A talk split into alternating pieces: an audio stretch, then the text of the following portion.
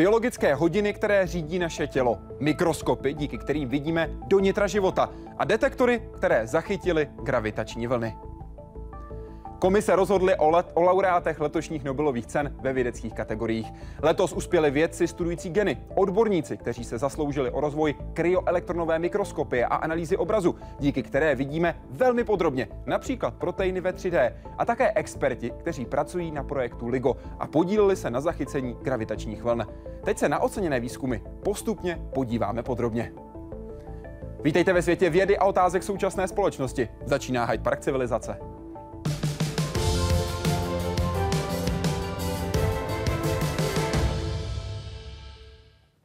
Prvním hostem dnešního Hyde Parku civilizace je profesorka Helena Elnerová, fyzioložka a biochemička z Fyziologického ústavu Akademie věd České republiky. Dobrý večer. Dobrý večer.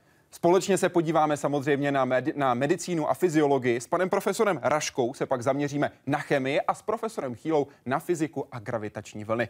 Paní profesorko biologické hodiny, předpokládám, že z vašeho pohledu velmi dobře zvolená Nobelová cena. Eh, tak myslím, a to si jistě myslí každý odborník něčem, že to mělo přijít daleko dříve. Já bych bývala uvítala, kdyby to mohli dostat ti zakladatelé, kteří obor založili, kteří byli absolutně báječní. Myslím, že ti, co to teď dostali, udělali obrovský kus práce a když o tom přemýšlím, tak spustili určitou další vlnu. Takže ano, já jsem spokojená. Právě o téhle vlně budeme dnes v Hyde Parku civilizace také mluvit. Pojďte se podívat na výzkum samotných třech oceněných vědců. Nekonečný koloběh dne a noci. Východ a západ slunce ovládá životy všech organismů na Zemi. I když člověk svůj vnitřní rytmus narušuje, třeba prací na směny nebo změnami časových pásem, jeho biologické hodiny pracují po miliony let stále stejně. Takhle vypadá den z jejich pohledu. Budí nás kortizol, hormon aktivity. Ráno máme dobrou krátkodobou paměť a nižší citlivost na bolest. K poledni přichází vrchol naší mentální aktivity a pocit, že máme plno energie. Pak po obědě zase útlum a výkonnost může klesnout i o čtvrtinu. Během odpoledne roste náš tlak i teplota, zároveň rychlost reakcí, koordinace pohybů a také schopnost regenerace. Po západu slunce nastupuje melatonin, spánkový hormon.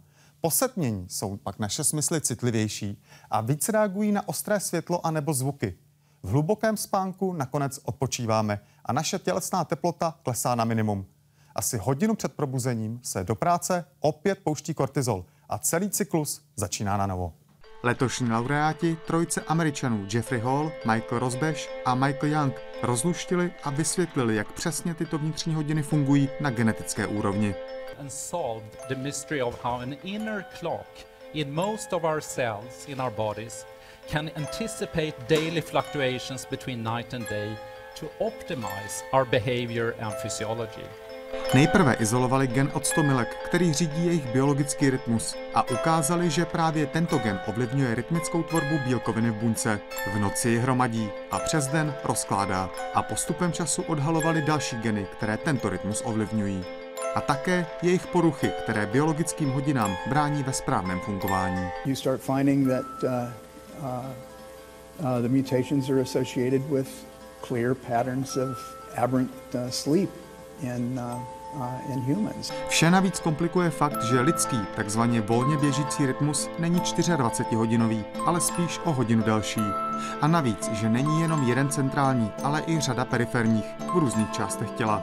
A ty mohou fungovat jinak. When you fly across uh, the Atlantic, uh, within 24 hours, uh, your, your brain will uh, probably be almost fully reset. On the other hand, your liver and your lungs and the cells in your skin are much delayed. Tím pádem nejen posunutý biorytmus, ale i nesynchronní mezi jednotlivými částmi lidského těla může být problém. Když není synchronizovaný, to znamená, čím jsme starší, tak ty periferní hodiny jsou jakoby aktivnější nebo jdou si svým rytmem více, než by měly což má v důsledku to, že se mm, dochází k opakovanému dělení buněk. A to je vlastně podstata všech nádorů. Tento výzkum také odhaluje podstatu řady civilizačních chorob a v neposlední řadě pomohl ustanovit chronobiologii jako svébytný vědecký obor. Jaroslav Zoula, Česká televize.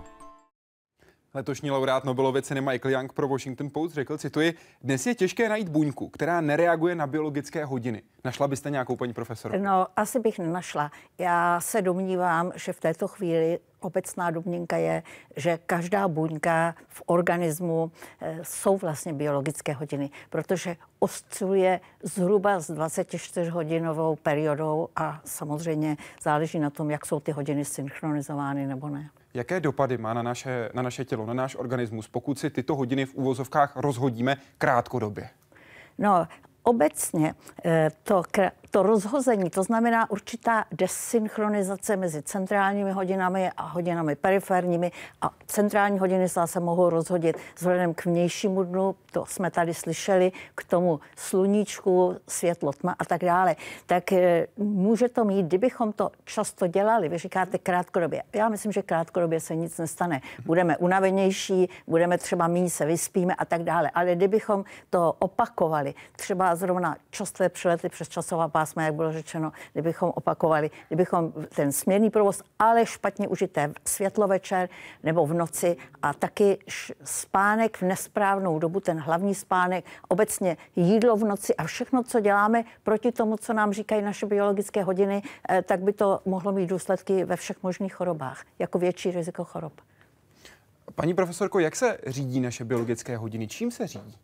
No tak ty biologické hodiny obecně nejen naše, ale podstatě všech organismů v přírodě se řídí, ale řečeno jsou nastavovány eh, střídáním světla tmy, hlavně tou světlou částí dne. Já myslím, že to je úžasná kapitola, o které nebudeme tady mít možnost mluvit, ale my máme v sítnici zvláštní ještě receptory, to jsme netušili, tyčinky, čípky a teď už víme, že máme i další receptory a ty receptory eh, jsou právě na synchronizaci s 24 hodinovým dnem. To je úžasný. To je taky na Nobelovku.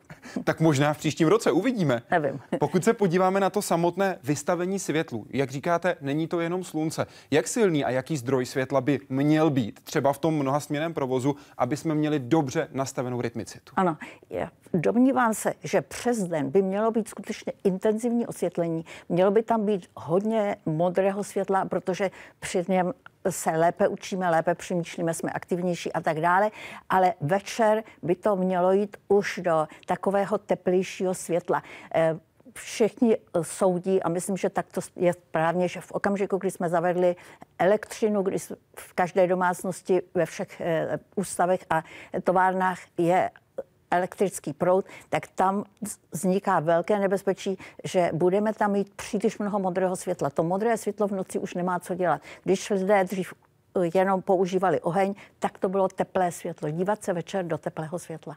To je jedna možnost, jak nastavit naše biologické hodiny na ten správný rytmus. Další je třeba využití melatoninu, tedy hormonu spánku. Jak se to prakticky dělá? No, to lidé, co vidí, ty to nepotřebují, protože ty mají nastavovány ty hodiny skutečně teda e, světlem tmou a teda tu světlou částí dne. Tohle je hrozně důležité pro eh, nevidomé, kteří skutečně e, nevnímají světlo, protože ty, když budou dostávat jednou přesně za 24 hodin melatonin a trefí se to potom do okamžiku, kdy jim začíná subjektivní noc, tak potom to stále podávání melatoninu jednou za 24 hodin udrží ten jejich e, rytmus synchronizovaný s 24-hodinovým dnem. To je skutečně záchrana pro tento typ lidí. A dá se použít melatonin jako lék pro někoho, kdo má velmi rozhozené biologické hodiny, takže bychom si vzali melatonin? No, neradila bych to nikomu, aby to dělal sám od sebe. Vždycky mám pocit, že by měl se někdo poradit s někým ze spánkové laboratoře, ale v zásadě ano, když má někdo rozhozené biologické hodiny, může to vzít a určitě eh, se to vyplatí to brát, když létáte přes časová pásma, hlavně když letíte ze západu na východ. Protože když to vemete ve správný čas v době nové vaší noci, tak eh, když to vezmete dvakrát, třikrát, čtyřikrát, nebudete mít takový jetlag, případně vůbec nebudete mít jetlag a daleko rychleji se tomu přizpůsobíte. Dovolím si ještě malou poznámku. Jednou jsem to dala panu profesoru Holému, když se vracel z Ameriky, dala jsem mu melatonin a on mi říkal, příště už mi to nikdy nedávej. Já jsem spal potom tak dobře a tolik, že vlastně mi to vadilo, že jsem nemohl dostatečně pracovat. Takže to je, myslím, nejlepší jako doporučení.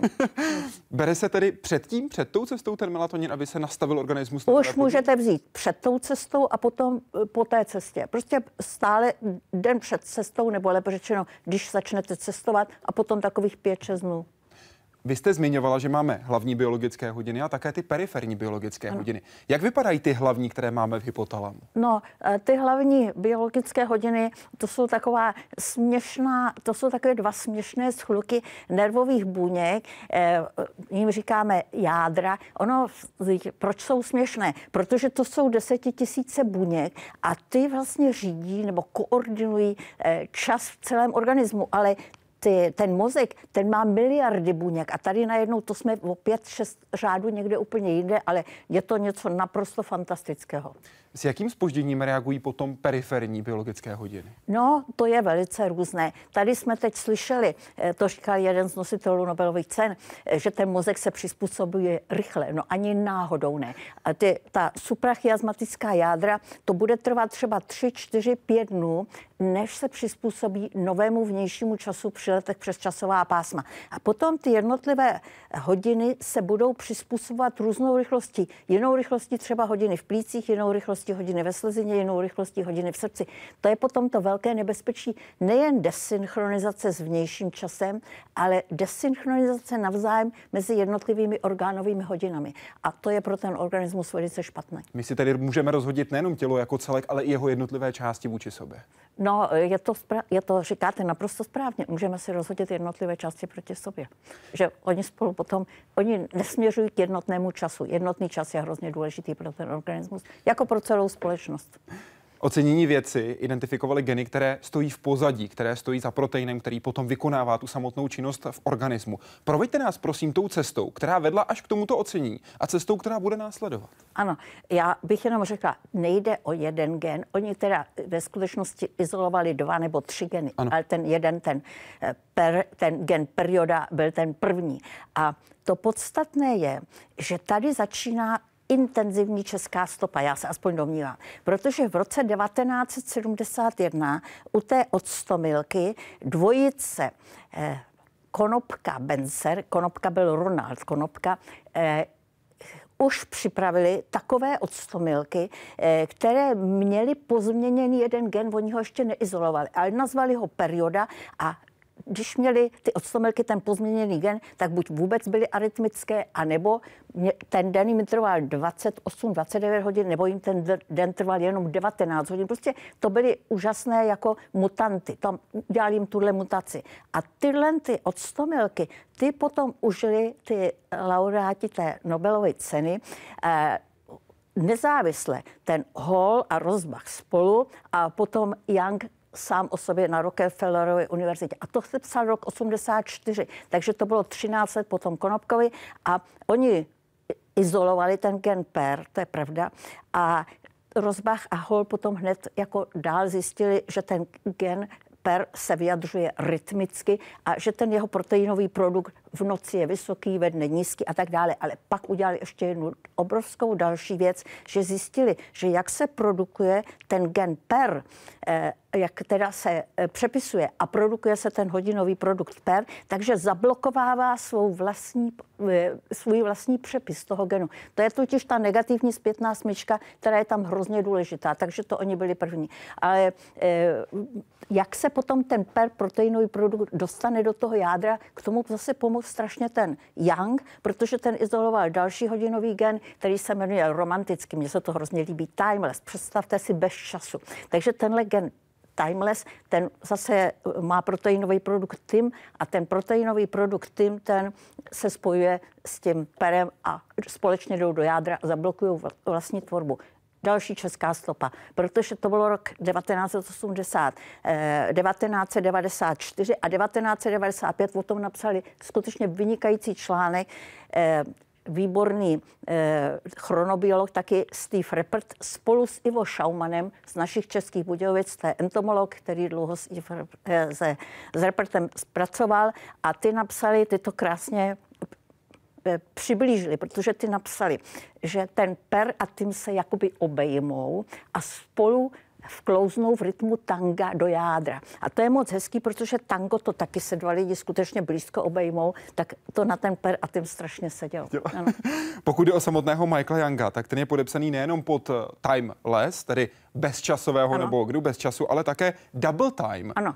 Dvojího času. Ano. Jaký je tam rozdíl? Ano, no ten double time, to je vlastně něco, co existuje samozřejmě taky u savců a já se dokonce intenzivně dovnímám, že obdobný gen, taková, jmenuje se to kaseinkináza epsilon, to je strašně těžký, ale je to vlastně něco, co ještě upravuje ten proteinový produkt, že ho fosforiluje. Tam je, totiž se musí vysvětlit, proč je mezera mezi tím, eh, se tvoří ta spravodajská ribonukleová kyselina pro ty jednotlivé geny a když, než se začne potom ten eh, proteinový produkt sunout do toho jádra. Tam prostě ještě dochází k různým jiným změnám toho proteinu, včetně té fosforilace a to dělá ten double time. Paní profesorko, jak daleko jste byla letos od Nobelovy ceny?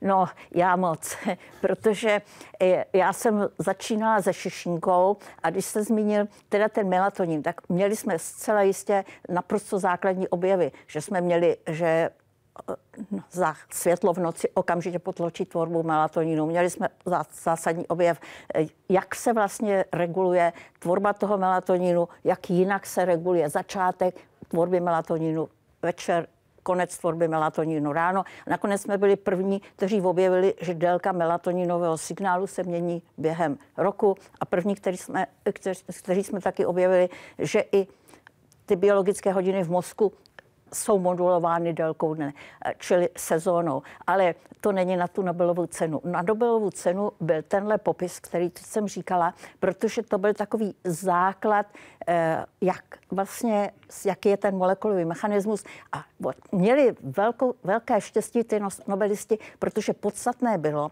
že velice podobné je to u savců. A jakmile je to podobné u savců, tak se všichni strašně zaradovali a potom od roku 97 to bylo úplné vybublání, jak pracují biologické hodiny savců. Které jsou pro nás cestou k nemoci i ke zdraví?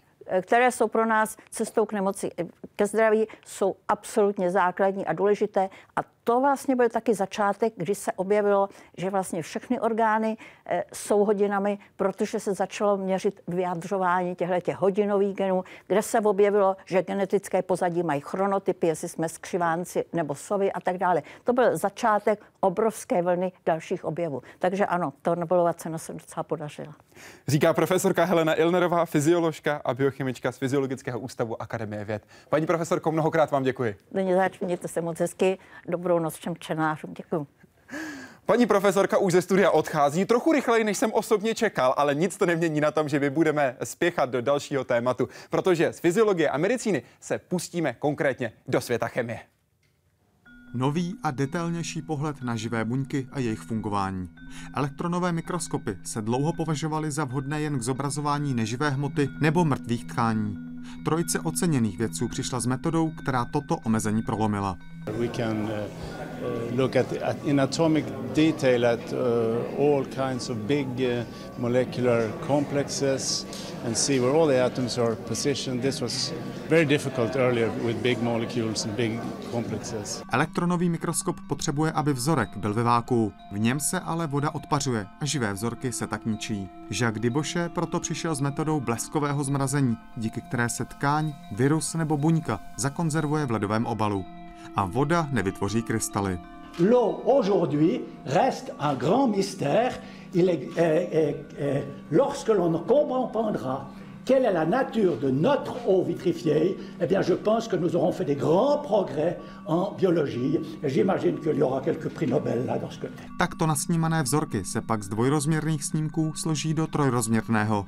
To svými výpočty zajistil druhý laureát, Richard Henderson. Nedokázal by to ovšem bez posledního oceněného Joachima Franka. Dohromady přišli s účinným nástrojem zejména pro lékařský výzkum. It means another tool to develop new drugs and new therapeutics for, I would say, any number of diseases that you could imagine. Díky této metodě totiž vědci mohou zjistit, kde a jaké konkrétní molekuly nepracují správně a přijít s řešením. You may also be able to design uh, either small molecules or other biological molecules that will activate or inhibit particular uh, functions of those molecules, either in, in humans or infectious diseases and so on, so that you can uh, block or stimulate the immune response or block cancer and so on. Nové metody a postupy přitom nemusí být daleko. Studií využívající této technologie totiž rychle přibývá.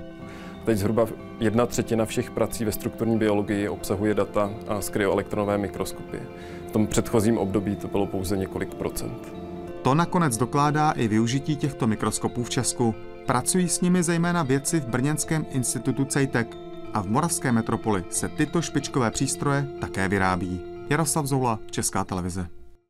A právě i na ně se podíváme s Ivanem Raškou, biologem z Ústavu biologie a lékařské genetiky první lékařské fakulty Univerzity Karlovy a Všeobecné fakultní nemocnice. Pane profesore, přeji vám dobrý večer. Dobrý večer a děkuji za pozvání. Vy se osobně znáte s Žakem Dubošetem. Od kdy a jak? Jacques Duboše to je velká osobnost a skutečně jsem rád, že jsem mohl přijít. Žaka jsem poznal, to jste ještě nebyl na světě, v roce, ve špatném roce eh, 1968. To mi zbývalo ještě 20 let.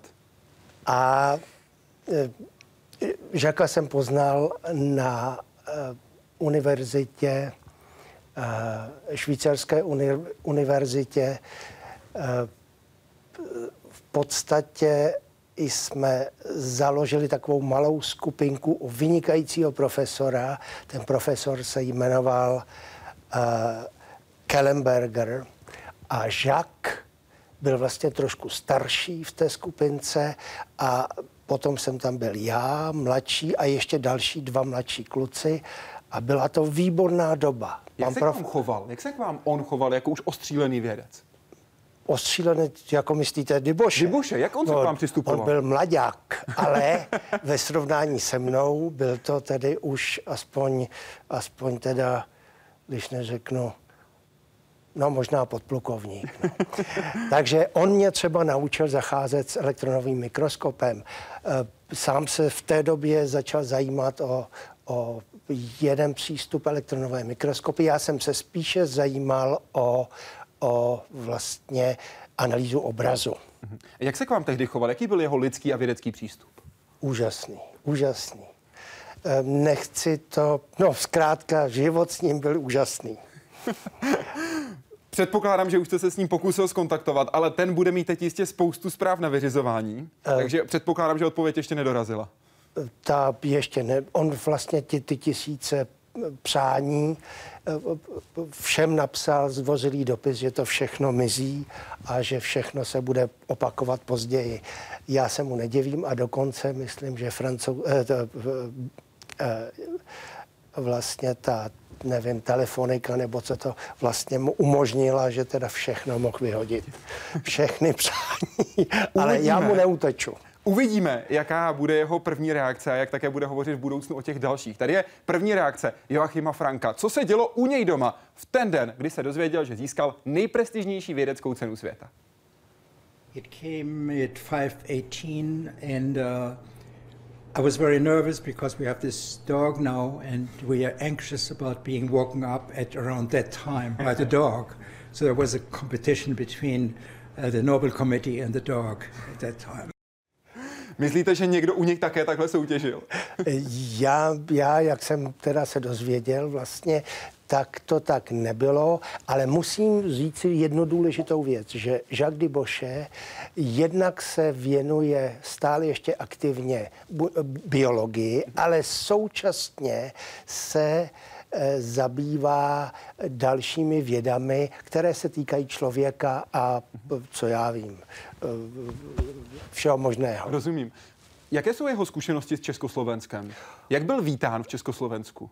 V Československu nutno říct, že já myslím, že první jeho dotek s Československem tenkrát byla jeho návštěva v Praze eh, těsně před začátkem, eh, před, před, eh, před koncem, a teď nevím, jestli to byl prv, rok po mém návrace, po mém návratě do Prahy nebo druhý rok, ale v každém případě to bylo dost dobrodružné, protože on přijel s pasem, kde měl, neměl vous a e, do Prahy, teda do, na hranici přijel s vousem, takže aby ho pustili soudruzi, tak si musel vous oholit jenom tak mohl vstoupit do země. Pojďme se podívat, eh, za co mimo jiné se zapsal do dějin a zapsal do dějin ve velmi dobrém světle. Tohle je proces vitrifikace. Popište nám ho, prosím, pane profesore.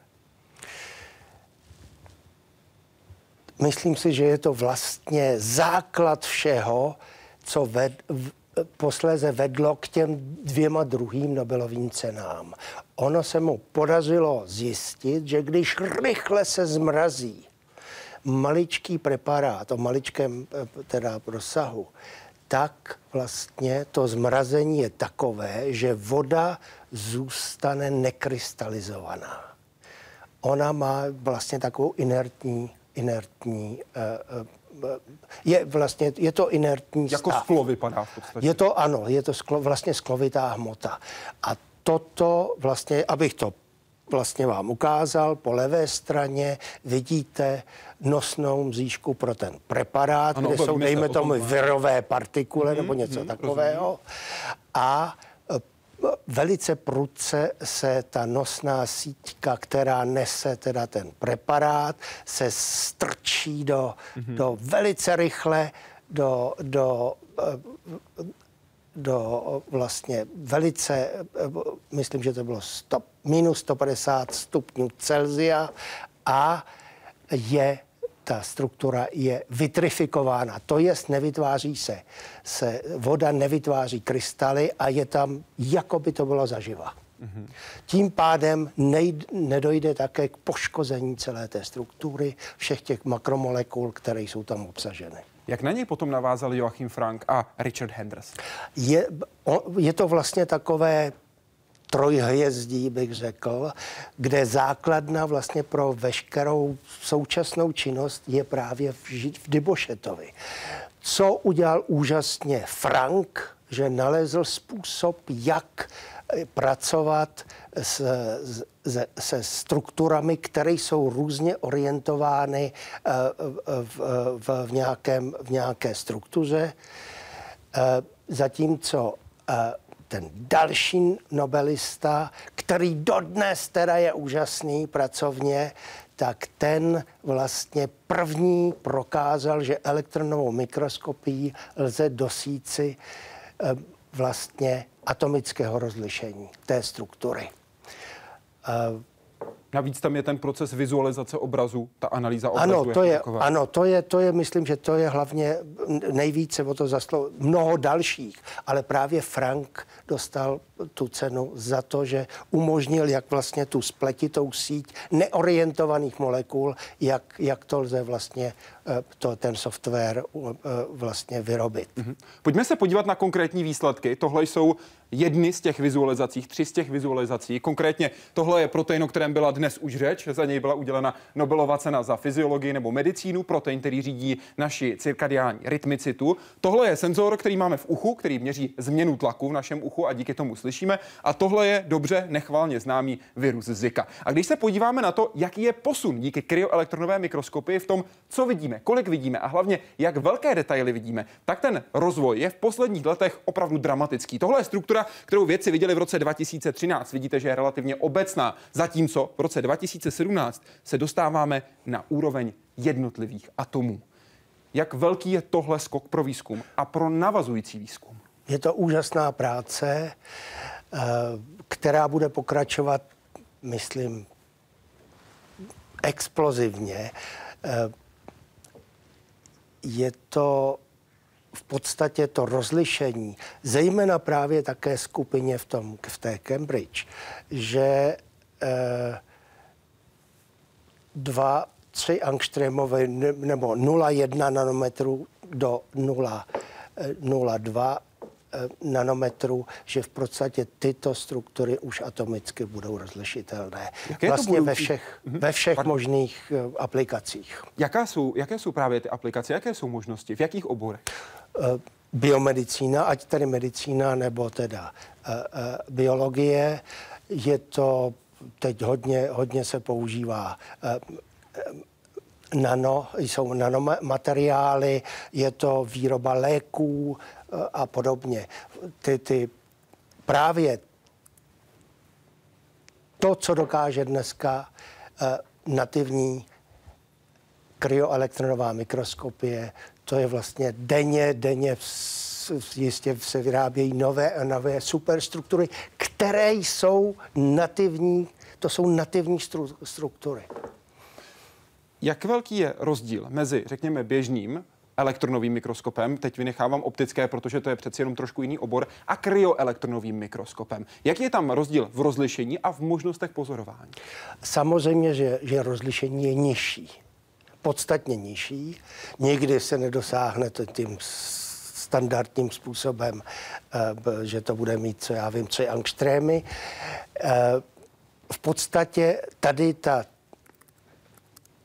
vlastně, kudy se jede z, z pravidla eh, u standardních přístupů je, že se ten nativní, ta nativní látka, že se eh, vlastně tam přidá nějaký fixační činidlo. To je důležité, protože makromolekuly potom se tolik nehýbají. Ale pozor, největší vrah je právě ta voda, mm-hmm. na kterou přišel, přišel právě Jacques.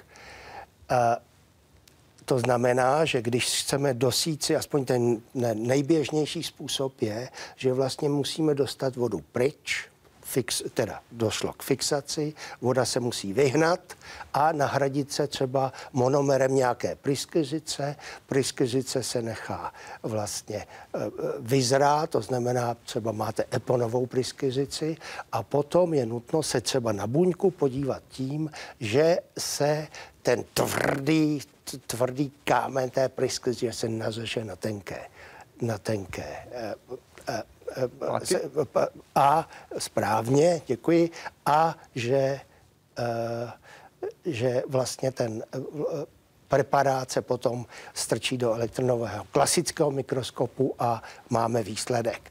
Zatímco u, u eh, toho nového typu mikroskopů, kryoelektronových mikroskopů, tam vlastně získáváme tyto výsledky trošku jinak, nechci se zmiňovat o, o jiných typech mikroskopů, které pomáhají a umožňují také, že ty tenké řezy na, jsou nativní řezy a lze je potom v, v nativní struktuře vlastně pozorovat. Když se podíváme na poslední roky a Nobelovy ceny za chemii, vidíme tam jména jako profesor Becik, profesor Čálfí, muži spjatí z mikroskopí. Teď další tři jména, tak úzce spjatí z mikroskopí. Je z vašeho pohledu tohle další budoucnost? To, že jsme ve fázi, kdy vidíme hloubš, vidíme podrobněji, vidíme dál, vidíme daleko lépe než dřív? Ano, je, toto je naprostá revoluce. Revoluce, která trvá ovšem, která už není založena na těch původních objev, objevech, ale je to, je to do, jsou to dvě důležité věci, které se výrazně zlepšily. Je to takzvaná přímá kamera, která se ta úplně to změnila a, a, a mimo to a, mimo to vlastně eh, ty softwary. Softwary, které se neustále vylepšují a, a ta počítačová síla je, je obrovská. A určitě bude i růst stejně tak, jako jsme vybavení v České republice, v českých laboratořích, pokud jde i o kryoelektronové mikroskopy. No tak eh, já jsem šťasten, že, že eh, v Brně v podstatě mají úžasné vybavení byl bych rád, kdyby, kdyby se to udrželo a vylepšilo a doufám, že snad i v Praze pořád se snažím, aby Praha dostala nějaký moderní kryoelektronový mikroskop, ale to víte, zatím jsem byl neúspěšný. O tom, který v Praze je, jsme vysílali ve středečním speciálním vysílání na ČT24. Můžete se podívat v i vysílání. Já za rozhovor děkuji Ivanu Raškovi, biologovi z Ústavu biologie a lékařské genetiky první lékařské fakulty Univerzity Karlovy a Všeobecné fakultní nemocnice. Přeji Já děkuji a děkuji za vzpomínku na, na Žaka Dibošeta. A my se ze světa chemie posuneme do světa fyziky. A to znamená, že na místo pana profesora Rašky, který vyrazil teď do míst, čeká pan, profesor Chý, pan profesor Chýla, dorazí právě pan profesor Chýla. A mluvit budeme samozřejmě o detektorech LIGO, ale i o dalších, které zachycují gravitační vlny. Vyplněná i nevyplněná předpověď Alberta Einsteina. Gravitační vlny popsal ve své obecné teorii relativity. Zároveň ale tvrdil, že je nikdy nepůjde změřit. To první současní věci potvrdili, to druhé vyvrátili. Podle Einsteina vysílá za určitých okolností rychlý pohyb obrovského množství hmoty, jako je třeba kolize dvou černých děr, do vesmíru vlny, které mění samu strukturu časoprostoru. Jsou ovšem téměř neznatelné. Proto pro jejich zjištění bylo třeba mimořádně citlivé zařízení. Dvě taková vyrostla v USA pod zkratkou LIGO. Ladies and gentlemen, we have detected gravitational waves. We did it. Tři muži, kteří letos obdrželi Nobelovu cenu za fyziku, američané Reynold Weiss, Barry Barish a Kip Thorne, byli hlavními osobnostmi tohoto objevu.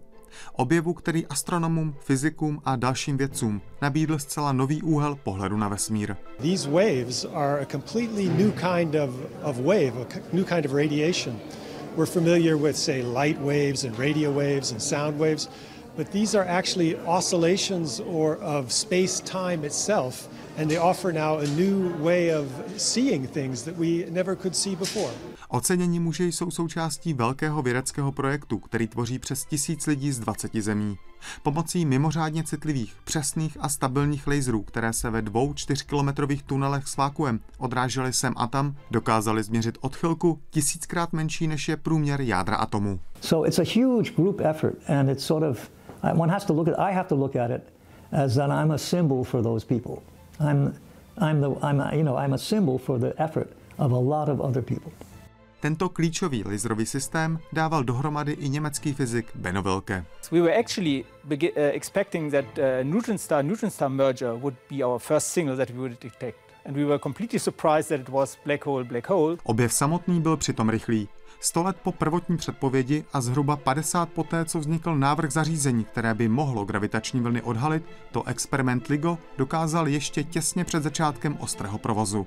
Jaroslav Zoula, Česká televize. Pane profesore, vítejte ve vysílání Jiří Chýla z Fyzikálního ústavu Akademie věd. Dobrý večer. Dobrý večer, dobrý večer. Byl nějaký fyzik, který netypoval, že letos Nobelovu cenu za fyziku získají věci spjatí ze zachycení gravitačních vln? Mým okolí nikoliv. Jo. Nikoli. Vy jste měl naprostou jistotu. A tak jistota není nikdy. Jo. Já jsem si myslel, nebo doufal jsem, že to dostanu už loni, ale letos jsem si, já osobně byl jistý. No. Samozřejmě jsou ocenění tři věci, ale týmy, které stojí v pozadí, jsou obrovské. Bavíme se o víc než tisíci lidech jenom v tom, řekněme, nejužším kolektivu. Pojďte se podívat, jak oni sami slavili v okamžik, kdy se dozvěděli, že jejich kolegové získají Nobelovu cenu.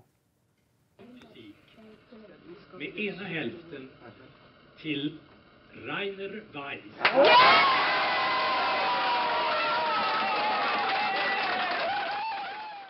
Pane profesore, dá se říct, kolik lidí se zasloužilo o zachycení gravitačních vln? No tak ta kolaborace, která to pozorovala, tam má 1200 lidí. Jo. Je složená vlastně z té části americký Ligo i ty Virgo. Ty se za to zasloužili. Jo. To je evropská Virgo, ta Virgo, ano, v Pize, ano, ano, ano. v Itálii. Či ten experiment je srovnatelný s tím, co je v CERNu. Prostě to je prostě mega experiment. Pojďme se podívat do samotného experimentu. Pojďme se podívat do interferometru, co ho všechno tvoří, jak přesně vypadá a hlavně, jak pracuje. Pane profesore, okomentujte prosím obrázky, které vidíme. To, co vidíte na tom obrázku, jsou dvě ramena spektrometru. Každý to rameno má 4 km a v tom běhají laserové paprsky. Laserové paprsky, co tam vidíte, mají vlnovou dílku a to je ta podstata, mají jeden mikrometr. A jak tam vidíte, se odrážejí, pak tam bude obrázek, kdy se spojují dohromady. A teď oni jsou dělaný tak, že jsou vlastně protifázy a pokud ta vzdálenost se nemění, tak se přesně vyrušejí, nejde tam nic, to jsou ty bílé světlo. A teď ta úžasná věc je, a pak za chvíličku uvidíte, a teď prostě, když se rozjedou, tak najednou je tam červený světlo. A ten, ten zázrak je v tom, že ty vlny, které mají dílku 1064 nanometrů, či jeden mikrometr, ten rozdíl je miliardina té vlnové dílky. To je úžasný, neskutečně. A to je zhruba ta rozměr poloměru protonu. Čili to, co se dá téměř nemožný, abyste co takovýhle vlnové dílky se rozdíl, ten rozdíl byl, je, se jim prostě podařilo. Ja. Podařilo se to i díky takzvaným Febry Perot Cavities, což je ano. systém, který umožňuje ze 4 kilometrů udělat 12, 1120 kilometrů. Jak? Tam, tam, to tam taky myslím, že bylo vidět.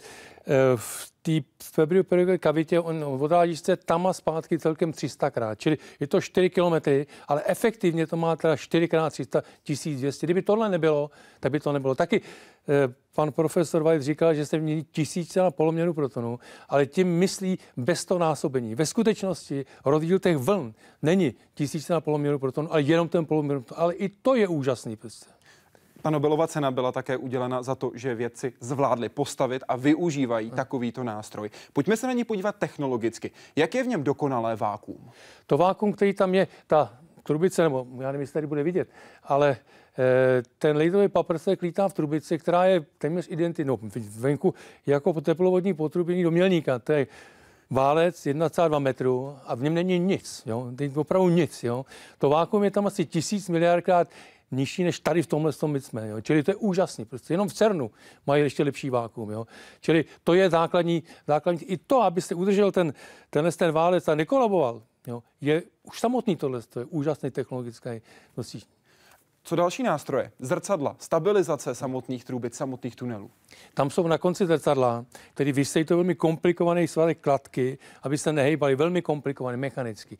Ty zrcadla jsou leštěný, ale uvědomme si, ty zrcadla jsou leštěný, ale to, atomy mají 100 tisíckrát větší rozměr než ten proton. Čili vy je neleštíte na větší zájemnost. Prostě ten zázrak je právě v tom vlastně, že všechny tyhle věci, oni pozorují rozdíl mezi to, mezi situací, kdy tam nic nelítí, kdy tam něco vletí. Prostě. Čili jako na první pohled se to tady to nemožný. Prostě, jo? Ale je to možný. Prostě, jo? Ale klíčovou roli v tomhle tom přehrál člověk, který nedostal Nobelovu cenu, protože bohužel v březnu zemřel. To je skotský fyzik Ronald Drever. On byl právě ten, který dokázal to, že ty laserové flasky jsou stabilizované a že vlastně tento jeho příspěvek byl klíčový. Já jsem přesvědčený, kdyby žil, tak on by byl ten třetí, který by to Nobelovu cenu dostal. Teď to dostali také tři lidé, tři výzkumníci. Pokud se podíváme hlavně na muže, který, řekněme, je prostřední, nemyslím samozřejmě profesora Weisse nebo profesora Torna, ale jejich třetího ano. kolegu v týmu, muže, který se stal šéfem eh, projektu LIGO v roce 1997. U něj je podle těch čtyři, no. čtyři, čtyři následně převzal kompletně o tři roky později. Ten, řekněme, největší otazník, jestli ano nebo ne. Tam je, On je šéf. Ano, je to, to je zajímavý případ. Já si myslím, že udělali dobrou volbu. Mm-hmm. Právě proto, že vlastně v žádných těch velkých experimentech momentech nedostávají vlastně tak ta kolaborace. On svým způsobem, on v tom ligu byl pouze 10 let, předal to v roce 1994 a v roce 2000 odešel prostě, jo. Přesto, a to bylo velmi důležitý, ten experiment začal v polovině 80. let, nebo dokonce 70. jako v malé ve skupinky na MIT, tam byl Ronald eh, Rainer Weiss, jo, a potom Ronald Drever, a druhý v Caltechu na druhé straně Spojených států, tam byl Kip Thorne. Ano. A tyhle dvě skupiny, no jistě spolu soutěž, že byly to malé skupiny. A když se Národní National Science Foundation rozhodla financovat, tak musíte se spojit. A teď, když se spojili, ukázalo se, technologicky to hrozně náročně, bylo potřeba vybudovat rozsáhlou spolupráci. Prostě. To nikdo z nich neuměl. A ten Barry Berry přišel z fyziky, mý fyziky, fyzika elementární část, měl obrovské zkušenosti z toho. A právě s chodou okolností všechno špatně pro něco dobrý. Prostě. Na konci roku 1993 americký senát, nebo kongres, zastavil budování v té době největšího, nebo projektu největšího urychlovače, který měl být v Americe, který měl být 90 km a měl mít třikrát větší energii než LHC dneska. Zastavili ho z toho důvodu, že se dál, že to financování není pod kontrolou takový. A on v té době byl vedoucí asi několika set člení skupiny lidí, kteří připravili návrh detektoru, obrovská spolupráce. Prostě.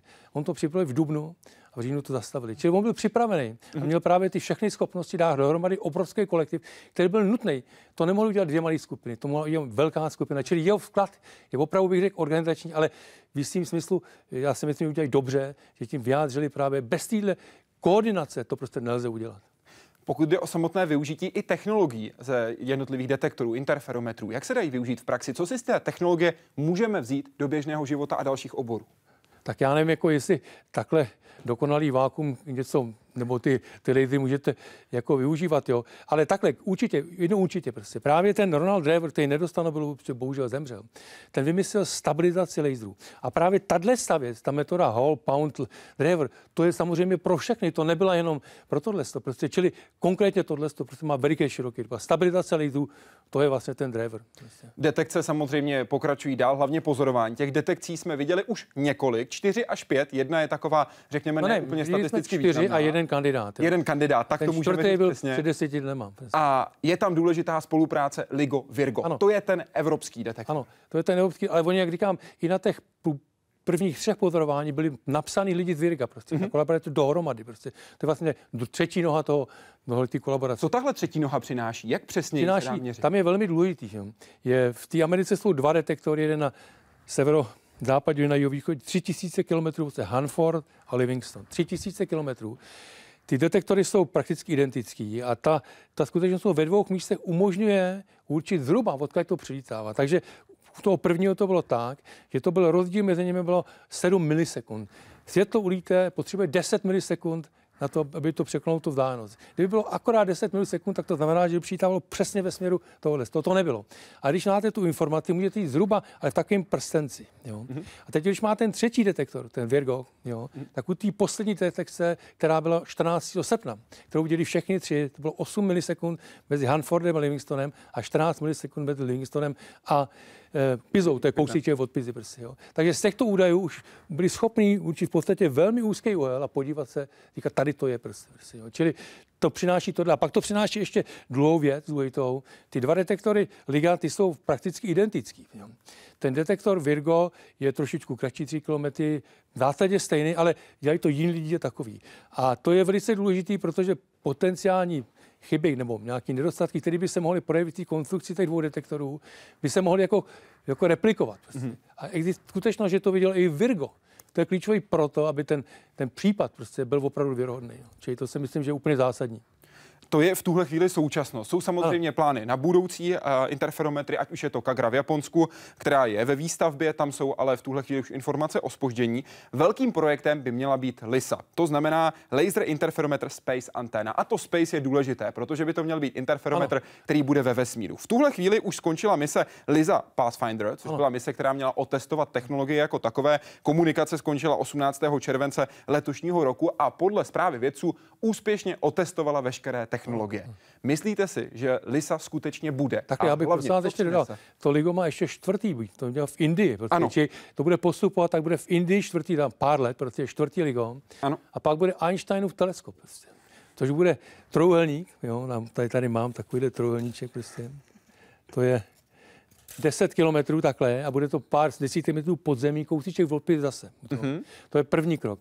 A pak bude to samý, jo? to samý trojuhelníček, ovšem 2,5 milionu kilometrů, mm-hmm. jo? Mhm. takhle.